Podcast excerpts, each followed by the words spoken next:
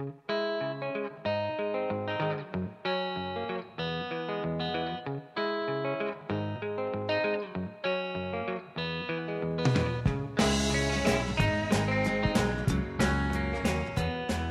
to Gone to Texas, a podcast about AMC's Preacher. My name is Alex, and I have not read any of Garth Ennis's Preacher. My name is Nick, and I have read all of Garth Ennis's Preacher. With every new episode of Preacher, we plan on releasing an episode of this podcast. The podcast will typically be 45 minutes to an hour long, and we will discuss the bigger plot points of the show, what we liked and did not like about the episode, and discuss some of the questions that the show is raising. Uh, Nick, really briefly, can you tell me uh, what you thought of the comic, like when you read it, and, and your thoughts on it? I read uh, I read the comic in the span of about a week. Actually, I couldn't stop once I started. It's like 66 issues or something like Uh, that. yep, I think sixty-five or sixty. Yeah, I think you might be right on. And um, yeah, just was was blown away by it. It was uh, unlike anything I had ever read before, and a lot of my it was one of those things that people had talked about for years, and I just hadn't got around to reading it, and my curiosity was finally really piqued, and I was like, you know what, I just have to give this a shot, and uh, I. From the first issue on, I was like, "This is definitely something really special, really different, and really interesting." And I think that the the notion of comics for adults, excuse me, is very true. There's there are plenty out there for grown-ups, but I think this is one that people can start reading a little bit earlier than that. I mean, it's very crass, it's very violent, it's, Yeah. it's definitely mature themed, but there are so many interesting uh, themes that it, that it delves into and questions just about the nature of uh, just about everything about human existence. So I think it's a really fascinating read, and uh, it's definitely unique. All right. Well, uh, yeah, so I have not read any of it, and we're kind of hoping that Nick will be able to bring some of the kind of preacher expertise from the comic book to kind of compare and contrast the show with the comic. And hopefully, I will just be a fresh pair of eyes for the show and, and can kind of give my thoughts from that perspective. But uh, basically, I just wanted this episode to, to serve as a brief primer for our new podcast here. Uh, if you have not heard of us, we are from the Midwest Film Nerds podcast, which is at MidwestFilmNerds.com. You can go and listen to us talk about movie news and uh, reviews over on that podcast. Uh, we're also available in iTunes and Stitcher and all of that. But uh, this podcast, Gone to Texas, you can reach us by email at g2tfeedback at gmail.com. That is the letter G, the number two, and the letter T feedback at gmail.com. We're also g2tpodcast.com for all of our previous episodes. And uh, we are G2T Podcast on Twitter as well. So you can reach us there and talk to us there. We want some feedback. We want to hear what you guys think about the show and uh, and the stuff that we're talking about on it. So please, we, we want to know what you're thinking. Uh, so now that we've gotten through all that, I just wanted to throw to one of our previous discussions about the trailer of Preacher, the first trailer that came out. This is from episode 151 of the Midwest Film Nerds podcast. Uh, the third voice that you'll hear here is our friend Willie, who may or may not appear on this podcast at some point in the future. So here's our discussion on the first trailer for Preacher. AMC has released its first trailer for Preacher, Seth Rogen's Preacher, uh, starring Dominic Cooper, Howard Mhm. Stark himself. Uh, Nick, I believe you're the only one that's read a fair amount of Preacher. I read all of Preacher. Yeah. What do you It's- think? About the book or the, the well, trailer? how, this trailer, how does it make you feel? not good. No. No, not really.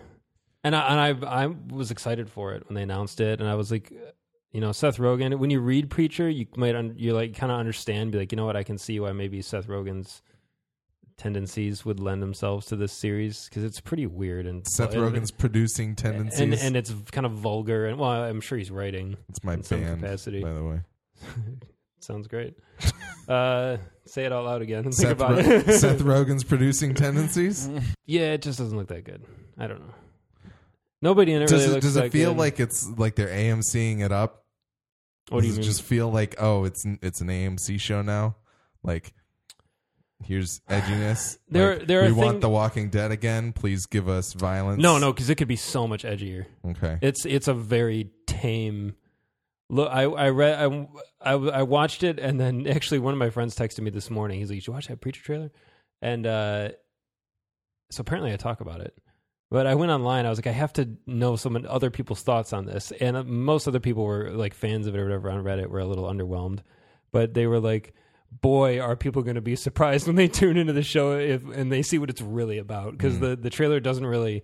All it shows you was like edgy Southern, supposed to be a preacher, used to be a what? Like it seems almost like a most or uh, what's that movie called? History of Violence. Mm. That's kind of how the show like ex hitman. yeah. Yeah. Boy, is it not at all. It is. I mean, I forgot how exactly how the person phrased it, but they said they're going to be so surprised when, like, like He used to be a angels, candy shop angels, owner? and devils, and God, Vampires. and vampires, and like, and weird uh, Nazi cults that are into sodomy. There's a and- vampire in the trailer. Yeah, You for just like- don't for realize a it. frame. Yeah. Yeah. and uh, I mean, it's a weird book. I had no idea any of that was in there. Oh, it's Yep. super. It's super bizarre. It gets even further. I don't even want to talk anymore about it until you. It gets if, if crazy. you ever read it because it gets. Oh my god, does it get out there? I hope none of it is in there. and everybody loved the series like, why did they do this? Uh, If it's, I mean, it has to be in there though. Otherwise, what are you doing? Yeah. Uh, Mm. honestly, I, I, mean, at the very least, uh, you know, lo- love it or hate it, at least The Walking Dead has kept zombies. you know what I mean? Like, yeah, The be- Walking Dead is is is pretty largely open to interpretation. Like if you just take the characters and say like, okay, we're going to put them into this new world we've imagined for them and have Yeah. similar like echo. But Preacher's a very specific story. It has a beginning and a middle and an end. And it ends, and it ends like it's it, it ends definitively. Yeah, there's no, there's nothing I feel beyond like it. So I feel like if they stray too far or, or just start striking off an uncharted territory, it, it's kind of a a disservice because it's a really good book. It's almost one of those one of those things where you you know it's not the case, but you hope that there's a there's like a plan. You hope that it's like, okay, we're not doing any more than four seasons of this show. Right? Yeah. Not going to be. I mean, if it's a ratings But it- juggernaut, it'll that's- keep going. That's but the thing is that I don't feel like modern TV works that way. it should. Like Uh, Not all the time. I'm not like I'm not saying that like this, somebody should go into making uh I don't know, New Girl and like, oh, we got to end this in four seasons, guys. The- We got the plan. But like like I feel like if you're basing a show around a very like Nick said specific story, you can take little side trips here and there. It's okay. Like I, I don't have a problem with that. And then make making little tweaks here and there, things that work better for a, a visual medium.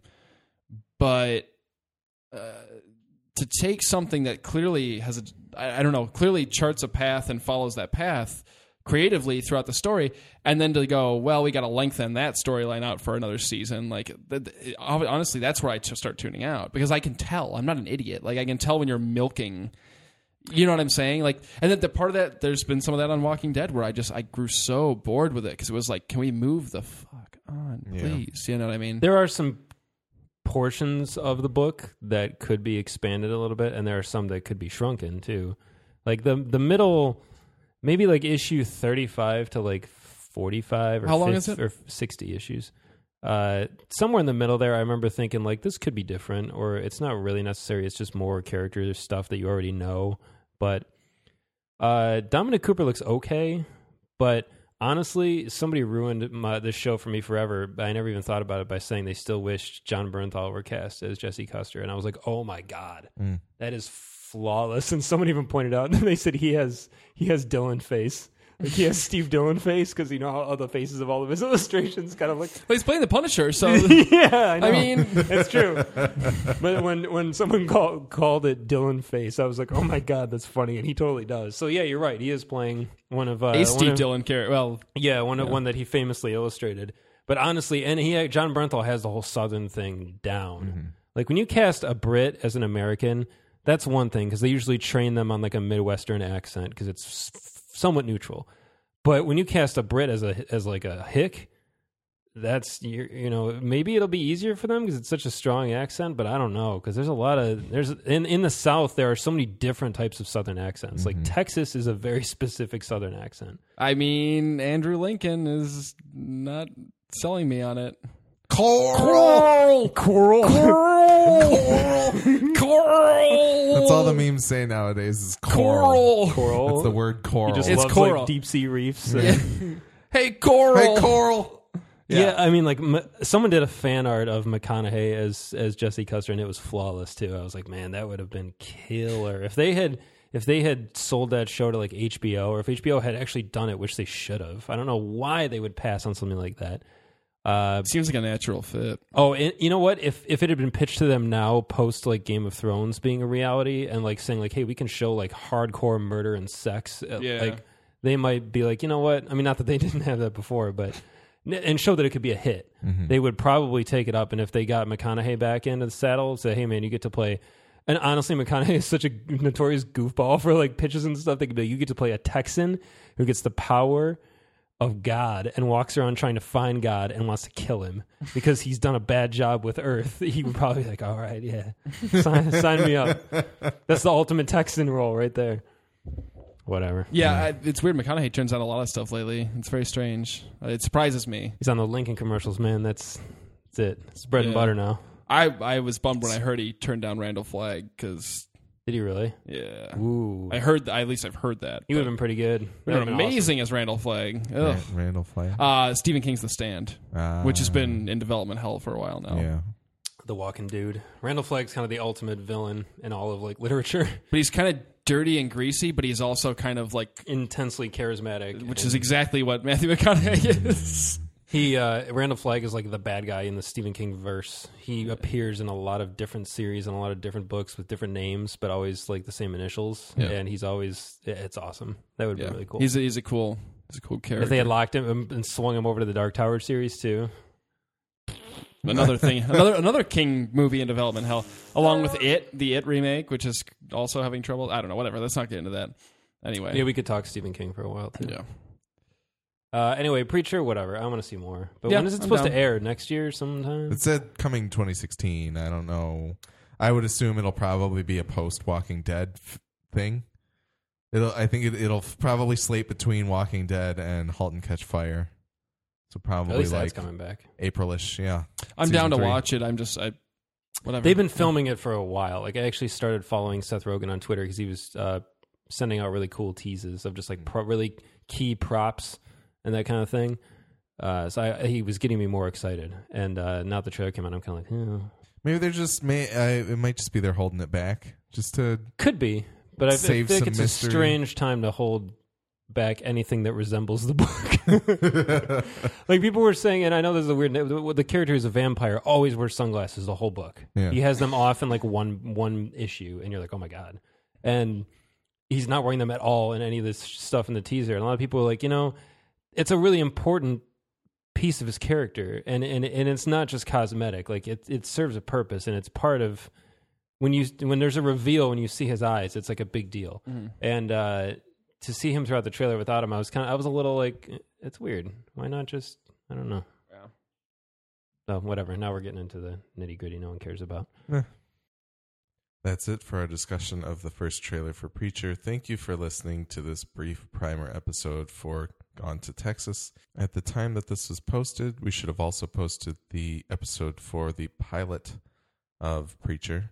So go take a look on g2tpodcast.com. That is the letter G, the number two, and the letter T podcast.com.